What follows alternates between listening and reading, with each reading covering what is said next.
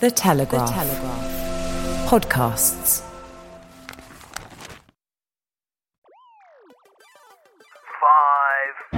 What could be better than watching Meghan and Harry is reading Matt Hancock, The Pandemic Diaries. What Matt Hancock seems to have put together is less an autobiography here than an alibiography. I mean, it really is a week, I think, of nothing to do with me, Gov. We're just pandering to virtue signalling alarmists who say, oh, we can't have anything to do with oil and gas. One.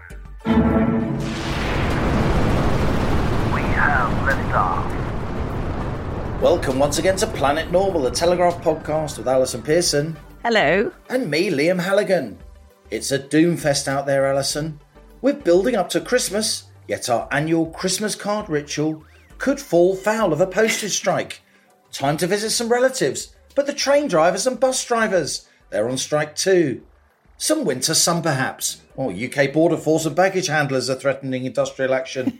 and nurses and ambulance drivers are planning stoppages as well. And by the time the holidays are over and it's time for the kids to go back, teachers and university lecturers could also be refusing to work.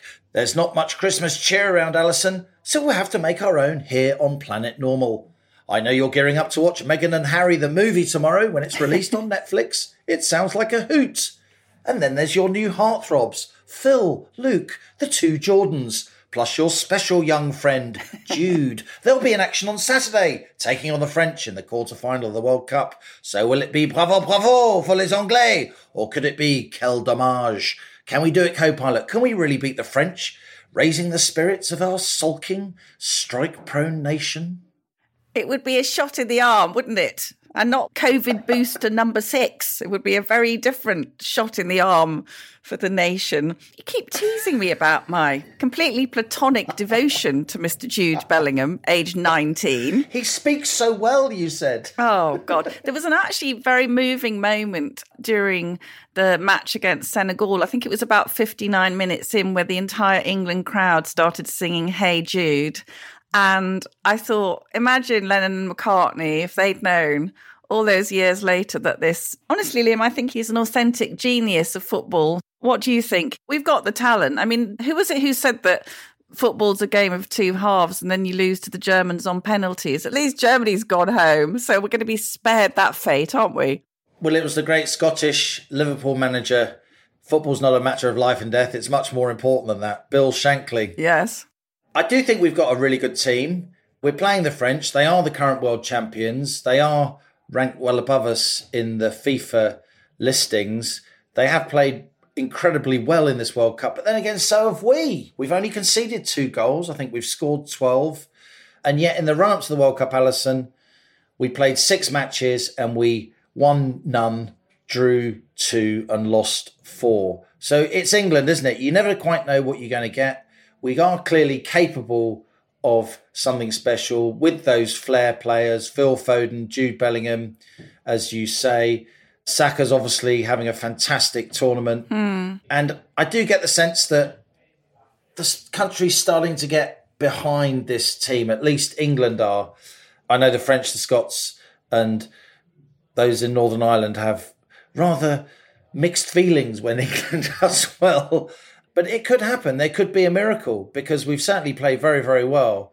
And I think also it's good that a lot of the carping and criticism that associated the start of this World Cup in Qatar, and it was a really controversial place to hold the World Cup for many, many footballing and non footballing reasons.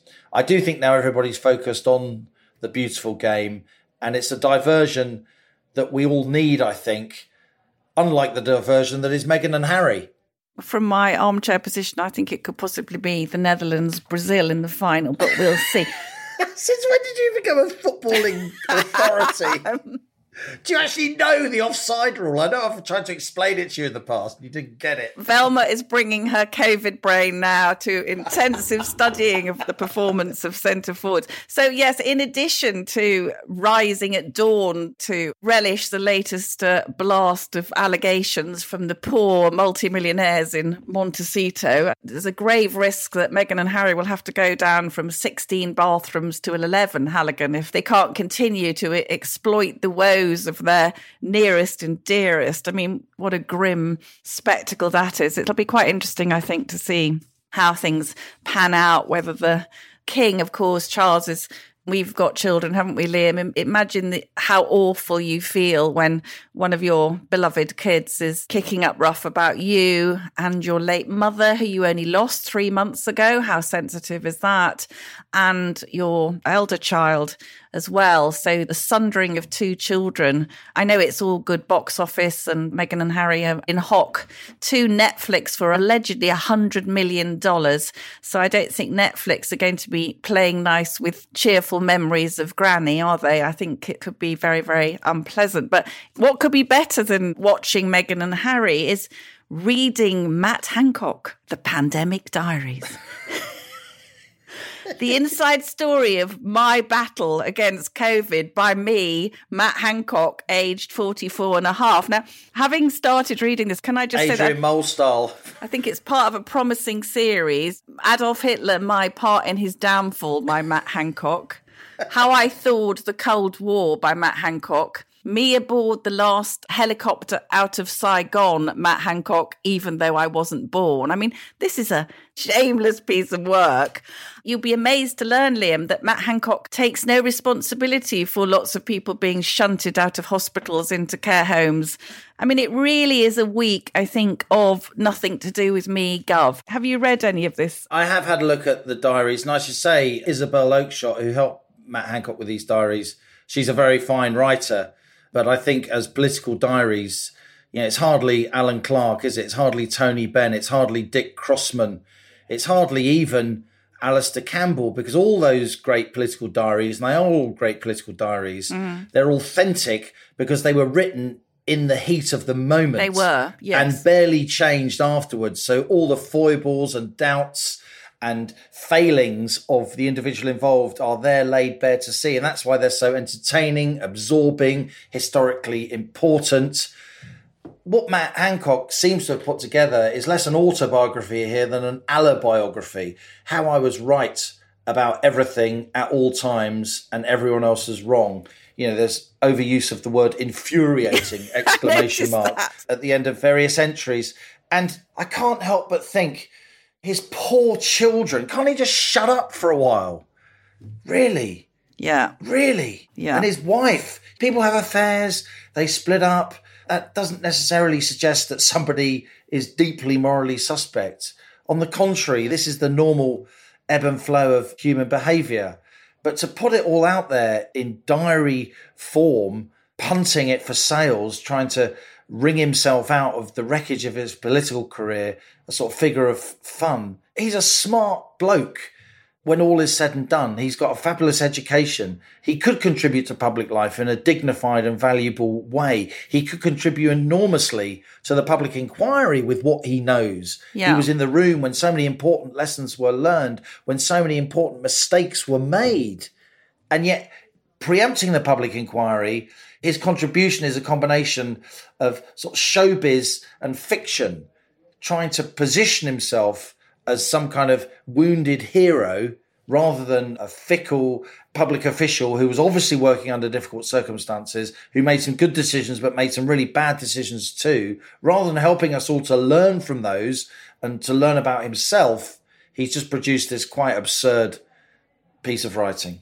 Yeah, I was going to say to you, it seems to me really quite shocking for a former government minister to preempt the public inquiry in this way, getting his account in first. I want him under oath. I want him cross questioned about the care home stuff. We've already had relatives of care home residents who obviously either died or were, were treated appallingly. They're calling the pandemic diaries or an insult to these people who suffered and died. And as you say, Liam, it's this branch of show business meets mass death, which isn't a good look. But I think that we are seeing these. And I should just say, by the way, that Isabel Oakeshott does get a few interesting, very revealing tidbits out of Matt Hancock. Yeah, she's a top journalist. She knows how to tell a story. Yeah, yeah, she is. I mean, I wouldn't for preference have any proximity to this man at all, but that's her decision. I think she will be writing more about what she found out. Certainly, I think there's a piece in this week's Spectator about the mishandling of the pandemic. But there were some very revealing things. I don't know if you saw that there's an exchange of views when Hancock and Gavin Williamson, our other favourite knob, and um, they're saying they know they shouldn't really be getting children in England to be wearing masks again in the But guess what? North of the border, Nicola Sturgeon has, of course, imposed her Scotty fatwa on the school children. They've all got to wear masks. So Gavin and Matt decide, oh, crikey, if she's going to be bringing that emotional blackmail to bear on us, we'll just capitulate and we'll say English school children have to wear masks as well, even though we know it's totally pointless and probably quite wrong and damaging. So we get that insight, Liam, don't we, into the way that politics governed so much of what was done during the pandemic. We certainly do. And I think this week, Allison, amidst all the news, all the headlines I referred to at the top of industrial action, of football, of royal families falling out with each other, and so on, I think something else has happened. I think lower down the page in the newspapers, steadily though, what we're seeing is an increasing number of stories, very well sourced stories, even officially sourced stories Yes. about the impact of lockdown. Lizzie Roberts, Telegraph's health correspondent, NHS shut down more services during COVID than almost every European country. Yeah. Cancer related surgery dropped by more than a quarter in 2020 compared to 2019. These are figures being compiled by the likes of the OECD, by the likes of the European Commission, by the likes of NHS England itself. What we're seeing now, Allison, officially on the record, but in retrospect, are the trends that the likes of Macmillan Cancer Research, you and I, Planet Normal, a lot of the guests that we put on, that other media outlets were poo pooing, were denigrating during the difficult months of lockdown. A lot of what we said, a lot of what we were informed of by experts that we spoke to is now starting to come true. And it brings me no pleasure to say that. I only wish that decision makers like Matt Hancock and others, cabinet ministers, many of whom during this period, as you were, we both were, we were trying to influence them. We were trying to show them, listen to this, look at these statistics. I've plotted you a graph. Have your civil servants shown you this, minister? I mean, my WhatsApp is full of discussions with cabinet ministers at the time, trying to convince them that actually they need to think about this in a different way and are they really doing the right thing? And that they bothered to do the research that we were doing. I'm an economist. You studied English literature, but we tried hard, didn't we, to really get to grips with the national statistics, the excellent statistics that were put together by the ONS day upon day. And of course, listening to George, are astonishingly coherent source, secret source within NHS England. I don't feel vindicated, Allison, and I'm sure you don't too, but I do feel concerned at what's now coming out. I think we better clear the blast area, Halligan, because I'm just about to go off. Sir Chris Whitty and Sir Patrick Vallance. So, listeners will have seen that the Chief Medical Officer for England, the Chief Scientific Advisor, familiar faces from Next Slide, please, during the lockdown. Pat and Chris have co authored a report on the COVID 19 pandemic in the UK. And they said, now this is going to take you by surprise, Halligan, Britain will face a prolonged period of excess deaths after operations were cancelled and people avoided the NHS during the pandemic. Sir Chris said that despite stressing public emergency care was always open for business, far fewer people presented at A&E during the first wave. Delays in patients coming forward for help, reduction in preventative medication will have led to later and more severe non-COVID illness. And Chris Whitty and Patrick Vallance say that the combined effect of this will lead to a prolonged period of non COVID excess mortality and morbidity after the worst period of the pandemic is over. Now, this is the sentence that had your co pilot going into another dimension with fury. Undoubtedly, some people who would and could have come forward did not because the sense of altruism or perceived risk of being in hospital kept them away. I mean, altruism Nothing to do with you, Sirs Chris and Patrick, scaring the bejesus out of the population with your slideshow of doom. Nothing to do with both of you constantly telling people stay home, support the NHS. Liam, we have had almost more than 900 more cancer deaths than would be expected since September. And that is an official figure. Those poor people could not access prompt scans, diagnoses that they needed to prolong their life, maybe even save their life. And we have got Whitty and Vallance, like two arsonists who started a fire, standing there and saying to the public, Oh, that fire's going to cause a lot of damage. There's not going to be much left by the time that's burnt out.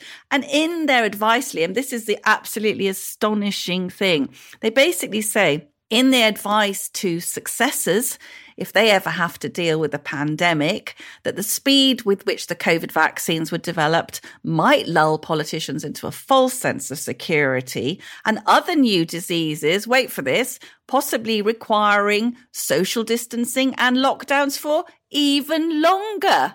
What part of absolute economic and social catastrophe have these two geniuses failed to absorb? No, no, no, absolutely no lockdown. Never again. Never, never again. We've actually, I'm not even going to go into it. Not only did that sort of statistic about the NHS shutting down more services, in the last few weeks, Liam, eight children in Britain have died of this terrible, terrible strep A infection, what will be more commonly known as scarlet fever. And health officials have just admitted that the surge in cases is linked to lockdown. I mean, I just, I'm, I'm, sorry, you know me, I'm not normally speechless, but what can you say to people who suggest that next time there's a virus, they're going to have another lockdown, maybe even longer?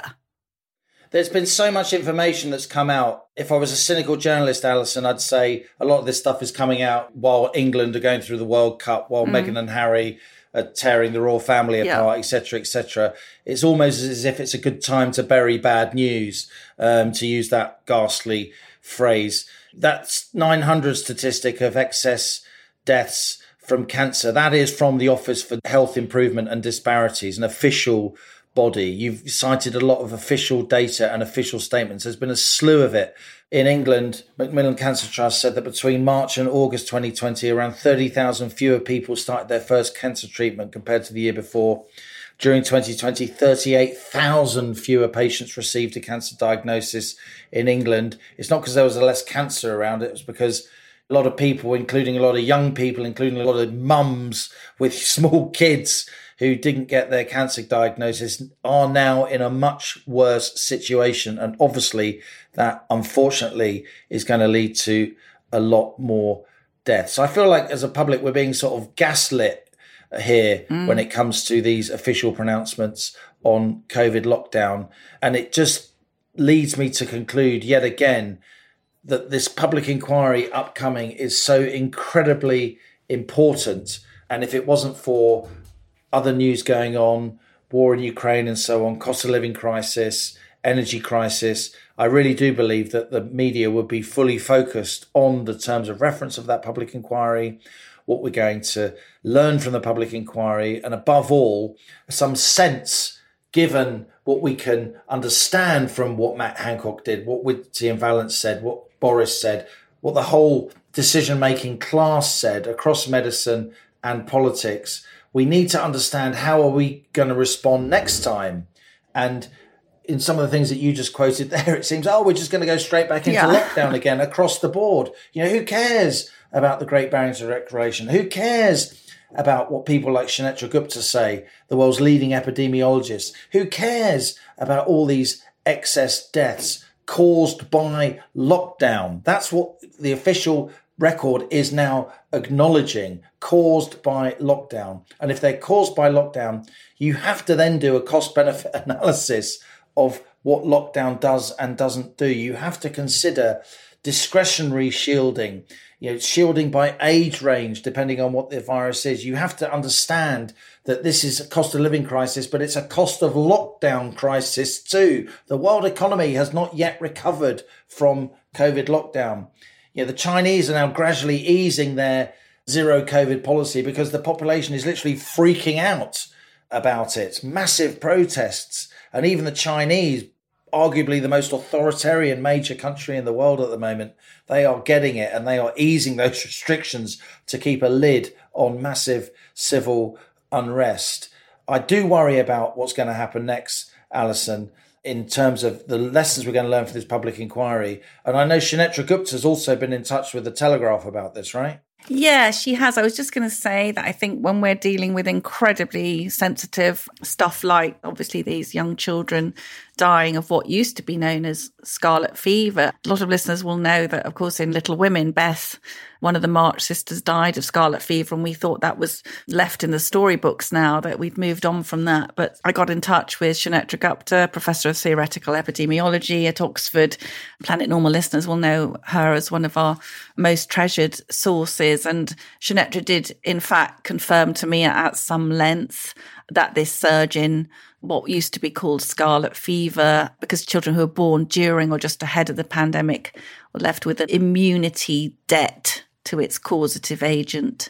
Group A, streptococcus. It's a very complex explanation, as you'd expect from someone of Sunetra's learning, but she's basically saying in her reply to me that with endemic diseases like flu, we go into immunity debt as the winter sets in. So you'll get a bit more flu and then the herd immunity rises. So it's very seasonal, Liam. Normally we would get more disease in the winter and then we'd get out over the summer. The number who are immune fall, leaving us again with immunity debt in the winter. And what Sunetra said to me was, any small change to the transmissibility of the pathogen will disrupt this rhythm and can cause these pathogens to disappear by transiently cancelling this normal immunity debt. Now, to put that into simpler language, that with all this interference in the normal pattern, it's contributed to what she describes as the very unfortunate re-emergence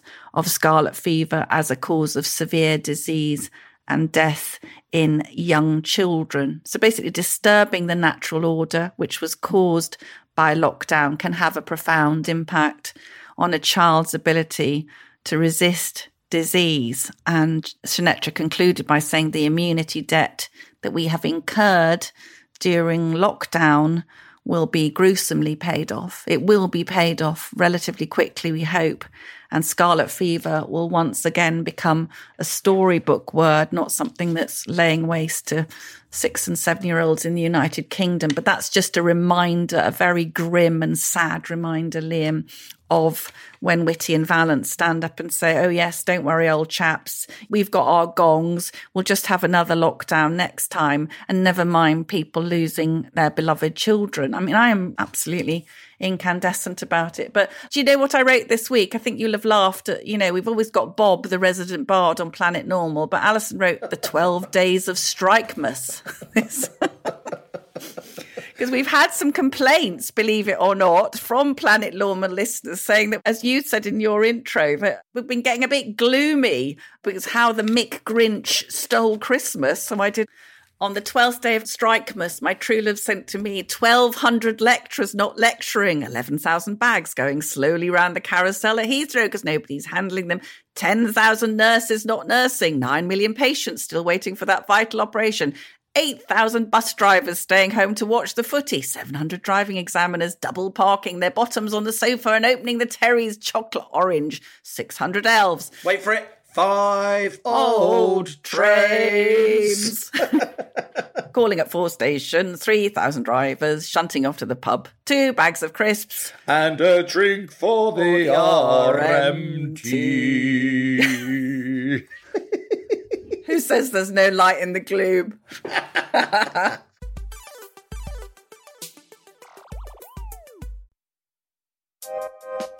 Nigel Farage, This is the most commonest thing done by any government in my lifetime in this country.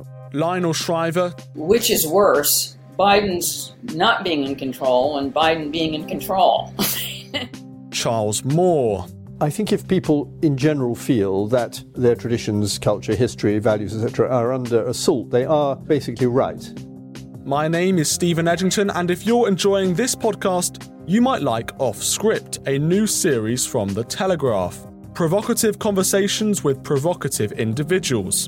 Each episode, I sit down with a world leading commentator to unpick the ongoing culture wars. Unfiltered, unscripted, and full of free speech.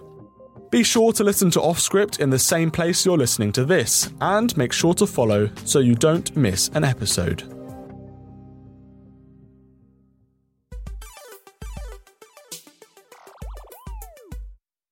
This week, given the gravity of national events, we invited a big beast onto the Planet Normal rocket. Peter Lilley studied natural science and economics at Cambridge, and then worked as an economist specialising in energy and international development. Elected as an MP in 1983, he held ministerial office in the Treasury, Trade and Industry, and Social Security, joining Margaret Thatcher's cabinet in 1990, and he was later Shadow Chancellor before standing down from the Commons in 2017. Lord Lilley has a range of interests and recognised expertise, from the environment to energy, from housing to international trade, and he currently serves on the Lords Environment and Climate Change Committee. I started by asking him if he senses a change in the political mood music around the net zero debate, since energy security and pricing issues have been brought into focus by the war between Russia and Ukraine. Yes, in fact, there's been a change even before that. I was one of the five people who voted against the Climate Change Act back in 2008.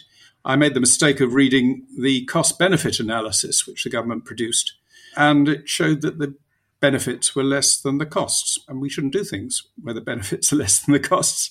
But that's become even more pronounced since the war in Ukraine. People are much more focused on the costs. Though it's slightly ambiguous because obviously it's put up the cost of fossil fuels more than renewables. But that's probably a temporary thing. And we've got to be sensible for the longer term and do things which are not hideously expensive and bad for the poor, the cold, the old, and those working in energy intensive industries.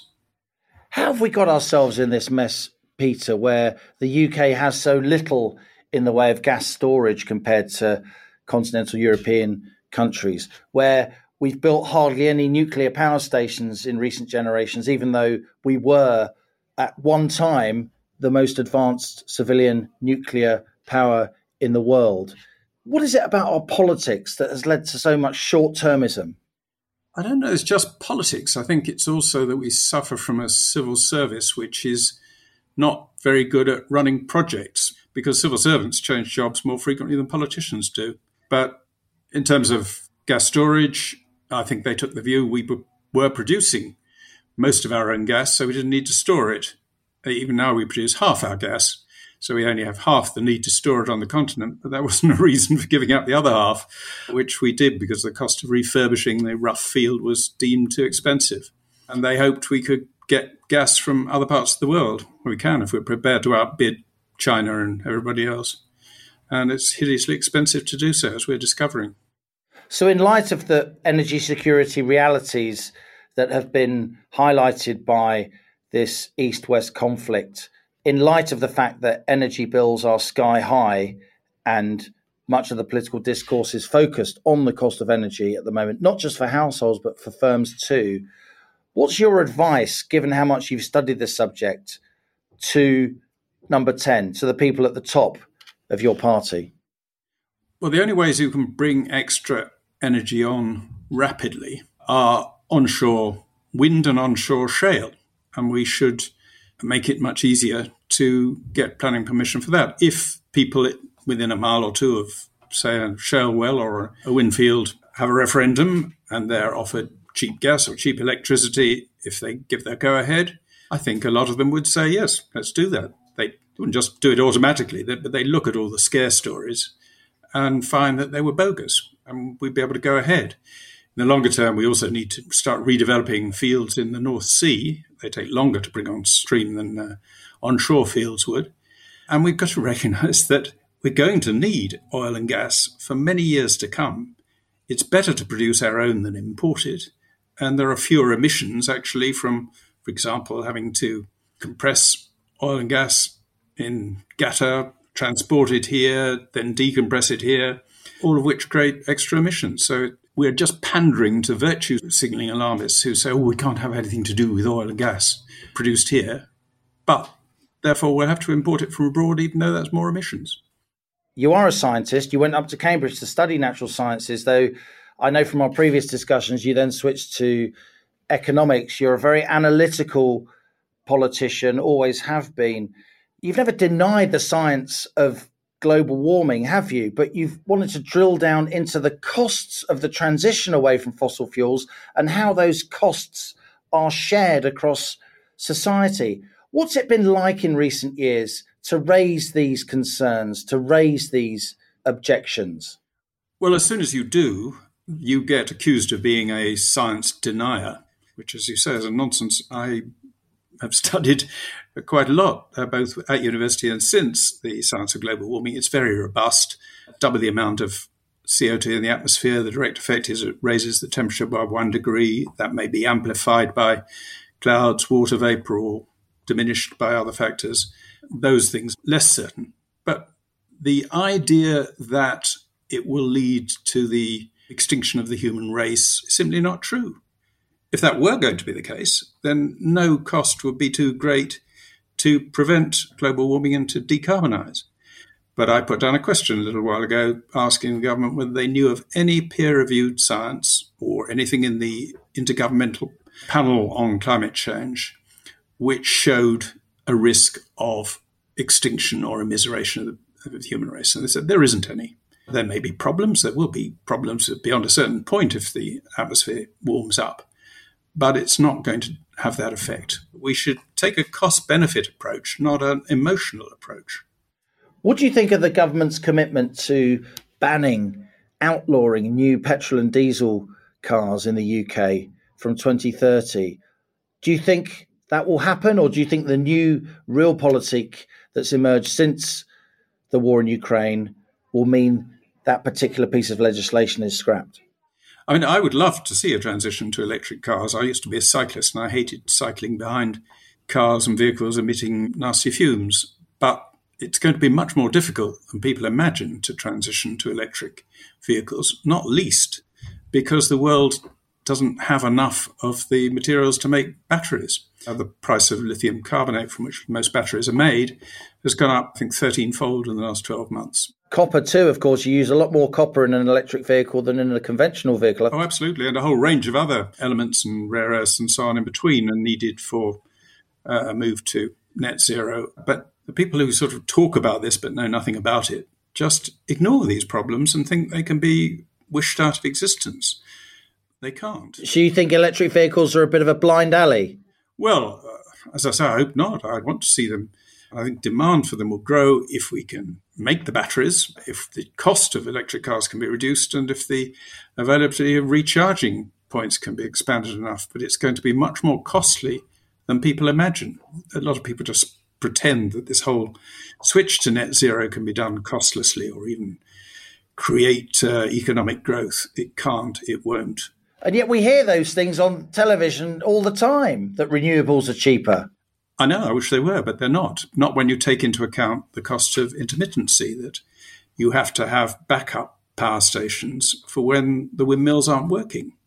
And those power stations are less efficient if they're just there to back up than if they were producing the electricity, you know, full time when it's needed. So that greatly increases the cost. And I just wish people would be honest about this and say, okay, we're going to have to pay for it if they think it's absolutely necessary. Or say, well, let's wait a bit until the costs come down and then invest. Over your career, Peter, if I may say so, you've thrown yourself into knotty problems ever since you were Secretary of State for Social Security in the 90s. You tried to get your arms around the burgeoning welfare bill, and you certainly had some success at slowing down the rate at which welfare spending was rising. You're obviously a prominent um, participant in the debate on net zero, but immigration too. We've got over 40,000 small boat crossings now this year alone. We're spending millions of pounds every day on hotel accommodation. I'm sure you don't envy the lot of Home Secretary Suella Braverman at the moment. But again, what's your advice to her? She's right to focus immediately on the boat problem. That will probably require legal changes. We've sort of created an opportunity for judges to make up laws that make them feel good rather than are in accord with views of the public or the elected representatives in Parliament who ought to be making laws. So we must override them and make the laws ourselves openly and clearly that will make it easier to return people who are essentially economic migrants and have no justifiable claim. But the real problem eh, actually is not even the boat people, it's the number who are coming legally, lawfully to this country, which reached an astonishing net half a million this year, which is twice the rate it's been for the last decade. And the rate it's been going for the last decade is equivalent to the entire population of Southampton, Portsmouth, Nottingham, Middlesbrough, Oxford, Leicester, Derby, and Carlisle. And we haven't rebuilt or duplicated those cities. And we're going to have to if we have immigration at this rate. And if not, we're condemning a generation of people already living here to live at home with their parents or squashed into bedsits until they're middle aged. So it's your analysis, Peter, that we do need to withdraw from the ECHR, the European Convention on Human Rights. If we do, that's a big symbolic move. This is a document that was written in the aftermath of the Second World War by many British lawyers. It was seen very much as a response to the atrocities of that great conflict, not least the Holocaust. It's difficult to do this, isn't it? We can probably regain control for Parliament without leaving the ECHR by passing a, a law saying, notwithstanding rulings of the court, we can do this. And, you know, lots of other countries do choose to ignore rulings. Indeed, the British government has chosen to ignore the ruling on votes for prisoners. So that can be done without leaving. The problem is that when it was created, everybody thought, oh, this is just codifying the human rights which have developed organically in the United Kingdom over centuries. Can't do any harm. But what it did was not just do that, but change the people who make laws from Parliament in this country to unelected judges on the continent, many of whom aren't lawyers. Now, the immigration I- issue is linked closely in the minds of many voters to the issue of our housing shortage. You can make an argument, indeed, I have in the past, that the immigrant population over the years, they've built a disproportionately large number of the houses. But of course, you need the legal environment, the regulatory environment that allows those houses to be built. But clearly, when you have pictures of many people arriving in the UK illegally and we have a housing crisis, the two are understandably linked in the public's mind. Tell me about what it was like being an MP in terms of getting houses built in your constituency, Hitchin and Harpenden, a wonderful part of the country, quite an affluent part of the country, if I may say so. Do you think our housing crisis is getting worse, Peter? It is back at the beginning of this century. I started looking into the issue because I'd always been a great defender of the Green Belt. And yet, every year, the targets we were required to fulfill in terms of house building seemed to go up. And yet, birth rate was below our death rate. I couldn't understand it. So I wrote a paper which started off about housing but ended up about immigration once I discovered that all the stories that you know the problem in the southeast was people moving down from Scotland and the rest of the United Kingdom were untrue. There was actually a net outflow from London and the southeast to the rest of the country, but a net inflow from abroad, which accounts for about seventy or eighty percent of new household formation, and that's why we have to build lots and lots of homes. We have a simple choice, and so I said publicly, we've got a simple choice: either we move away from reliance on a continuous net inflow of people into this country, or we'll have to build ultimately on the Greenbelt. I was immediately assailed by all the normal suspects, Liberal Democrats, and then it still went on. So eventually I said, well, now we're going to have to build on the Greenbelt. It's a terrible thing. I don't want to do that, but you people, uh, including many of my local Lib Dem and Labour councillors, had said we shouldn't do anything about it, so we're going to have to build on it. So the great and the good in Harpenden announced they were going to run a candidate against me at the next election or support any candidate against me unless I opposed any new house building in the constituency. And I said I wasn't prepared to do that. It was a moral issue. We have to build houses for our children, our grandchildren, unless they want all their children and grandchildren to have to go and work in the Hebrides or somewhere. And yet, Rishi Sunak and Michael Gove, they've talked tough on new house building, the Levelling Up Secretary in particular, and yet they've just conceded, haven't they, to a group of 60 odd Tory rebels. And the new house building targets are not mandatory, only for guidance.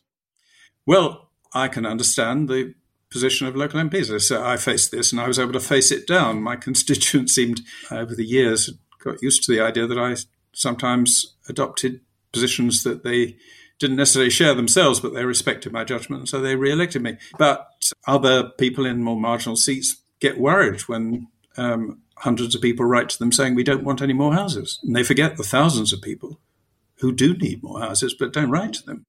What are the implications of that for the Tory party if you're no longer the party of home ownership? Well, it's very serious. Ultimately, that's always been a big determinant of how people vote, whether they own or hope to own a home of their own where they can bring up their own family. And if, as I say, they're going to have to remain at home until they're middle aged or live in squashed in bedsits, they're less likely to think of themselves as Tories. The other parties are even worse on this. Actually, sometimes the Labour councils are in favour of building, and sometimes I was in alliance with some Labour councillors. But the worst people in the country are the Lib Dems who oppose every development and then complain about the housing shortage. Peter Lilley, thanks a lot for joining us on Planet Normal. Great pleasure. So there he is, Allison, Lord Peter Lilley.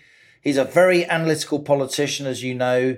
And I think to his credit, he's polite, but he's firm and he doesn't shy away from controversy. No, wasn't it good to hear him, Liam? I mean, I think talking so much sense in a way that we despair of the present cabinet and particularly talking about net zero, something we've banged on about on Planet Normal, haven't we? About how are we going to achieve this thing? Is it affordable? He's talking very specifically about what it's going to cost, something that his successors have shied away from. Did you get the impression that he is despairing of the present cabinet, do you think? I think he is. In fairness, we have to make clear that Peter Lilley, as he said, he does not deny that climate change is happening. He does not deny that it's a good thing to lower carbon emissions. He wants to do that. He's very expert in how we do do that. He knows a huge amount about the energy industry and the relative costs of the different ways we can generate electricity and other forms of energy. He doesn't agree with the sort of catastrophism that the human race is about to expire. And he doesn't buy the notion that renewable energy is always and everywhere cheaper than fossil fuels, which is very much a narrative that has taken hold of the political and media class. I should mention here in dispatches, Allison, I've been saying on Planet Normal for a while, how is it that if renewables are cheap, as we're always told, that electricity prices aren't come down as we use more renewables? The great Matt Ridley, formerly of this Planet Normal parish as a stowaway, who did so much great work on the origins of COVID, of course, and is a very fine writer when it comes to science. Yeah. He's written authoritatively in The Spectator, the latest edition, about how using renewable energy, and again, he is somebody who wants to use more renewable energy, like me, like Peter Lilley. He says that our inability to store renewable energy properly and the impact it has on particularly gas fired power stations causing them to be ramped up, then taken off again, ramped up, taken off again, given the intermittency of renewable and given the lack of storage, that actually increases the cost of gas fired power energy. And then the way the renewable contracts work, the renewable companies then sell their energy at the gas fired price. So inefficiencies in renewables push up the price of gas fired energy and electricity, which in turn the renewables then benefit from. It's a kind of circular mm. argument. And he calls the renewable industry an example of crony capitalism. Now, I respect Matt Ridley very sincerely. I will be doing my own research, diving into that line of argument and inquiry. But I have to say, you know, Matt Ridley is a pretty analytical bloke and he doesn't use words lightly and he knows the law. So I think that's a very powerful argument in The Spectator.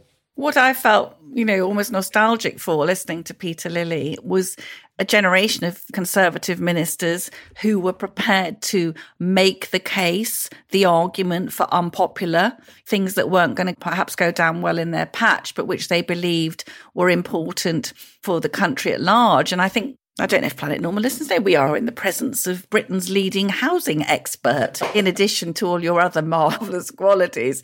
And so, as you said, we have seen every week Starmer accuse Sunak, uh, Prime Minister's questions, of being like a blancmange. I mean, literally caving on this target for building new houses. We had the excellent Charlotte Gill as a guest recently, a young woman talking about housing is so unaffordable that couples are postponing starting a family. And this is having a, a knock on effect on our birth rate. This could not be more serious for the future of this country.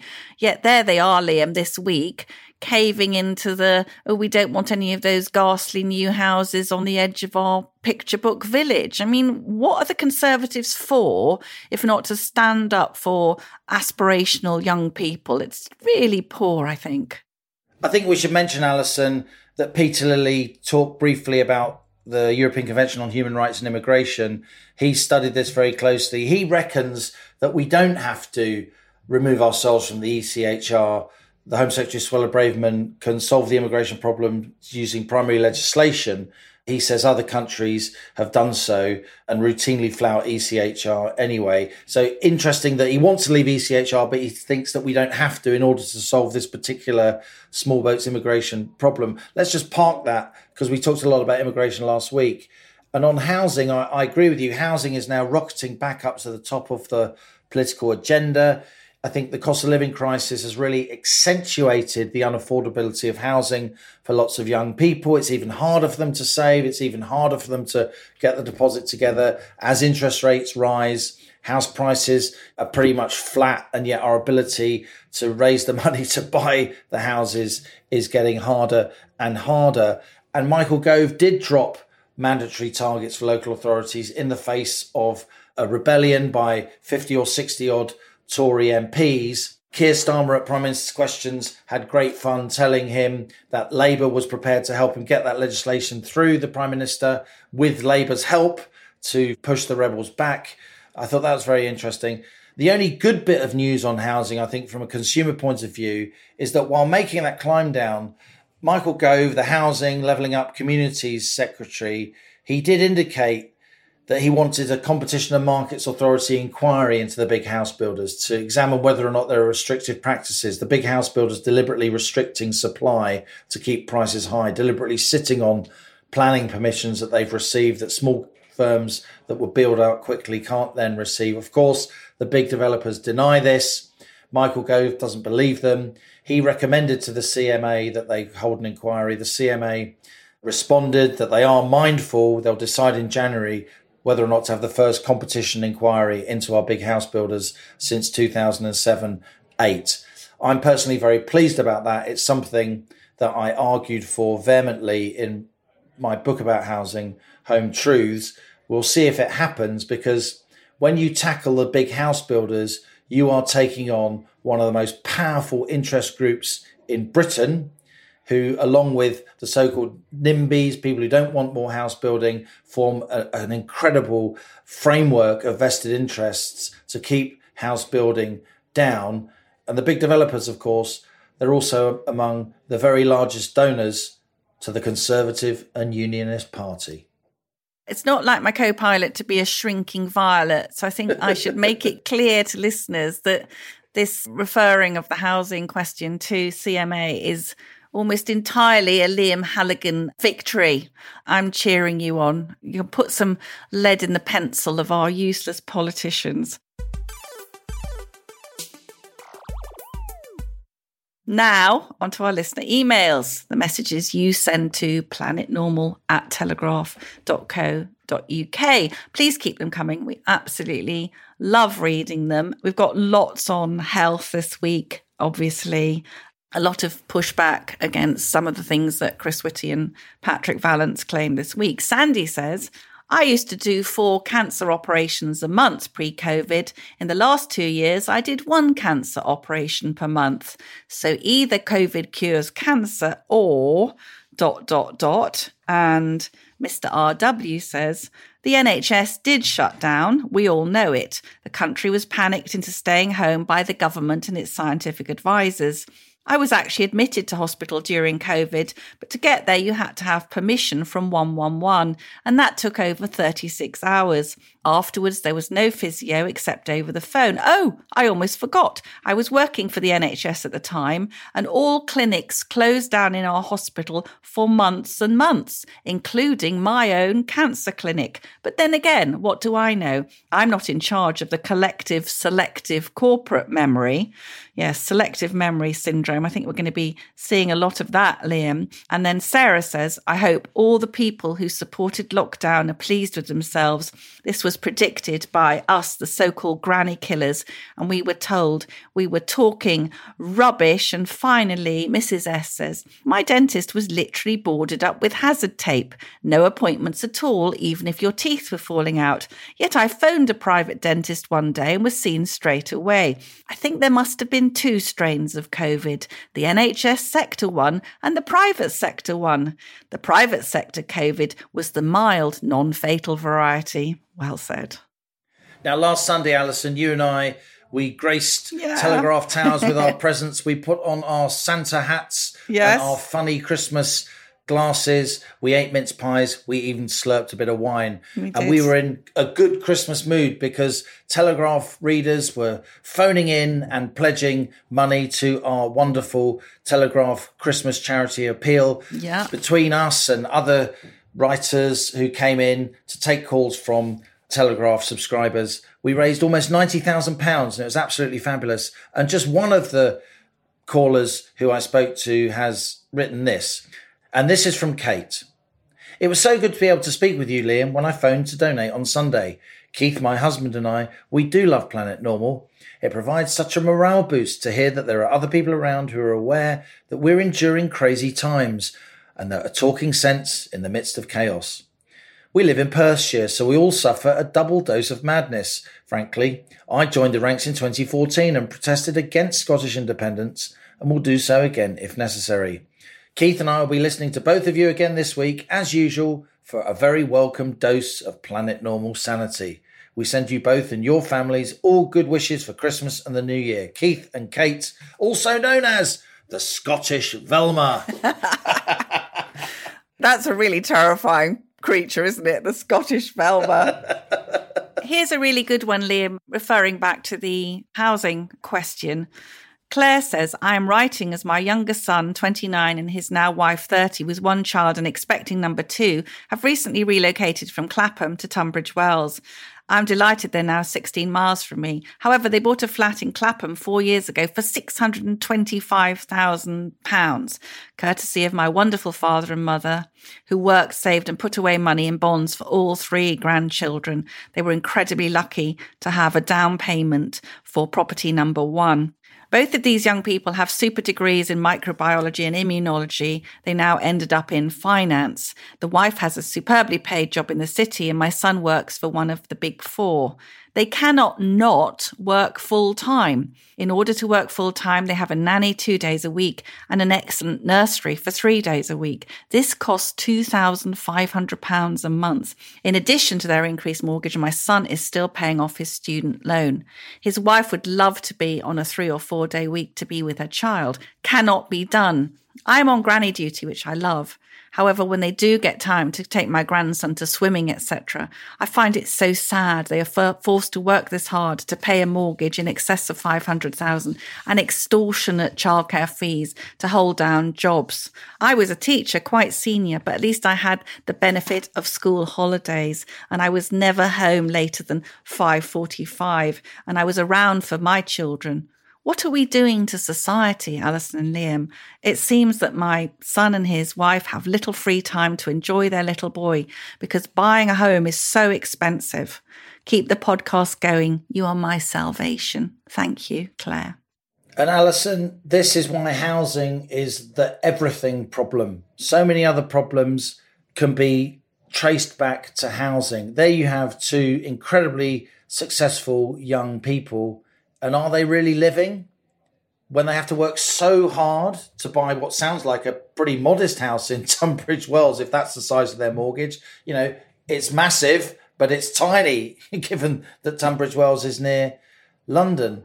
This is a huge issue, Allison, and that's why I wrote the book that I did. And I see absolutely no sign that the government or even the Labour Party have any proper plans in order to solve this astonishing difficulty that young people have, not just to buy, but to rent homes. There is a chronic shortage of homes. We need to build more.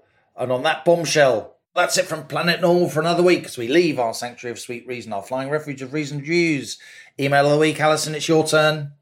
Well, I'm going to give it to Claire, lovely granny, writing such an eloquent email about housing. By the way, Liam, before we move on, let's remember people have short memories. It was only a year ago that we were dangerously close to another Christmas lockdown.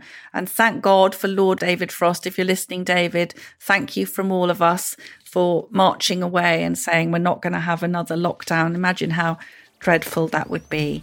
If you enjoy Planet Normal, please do leave us a rating and review on Apple Podcasts or Spotify. Liam Halligan likes to spend a lot of his spare time reading your charming messages and it boosts his already substantial ego. So please, please. And also, it helps other people to find us, apparently. I'm not responding to that. Just to say thanks to all Planet Normal listeners who picked up the phone last Sunday to donate to those fantastic Telegraph Christmas charities. This year, Age UK, Action for Children, Macmillan Cancer Support, and the Royal British Legion Industries. We enjoyed speaking to so many of you, didn't we, Allison? And thanks for your wonderful generosity. And as we speed away from our beloved planet Normal and the madness of planet Earth comes back into view, thanks as ever to our producers Isabel Bouchard, Elliot Lampett, and our editor Zoe Hitch. Stay safe and in touch with us and with each other. Until next week, it's goodbye from me. And it's goodbye from him.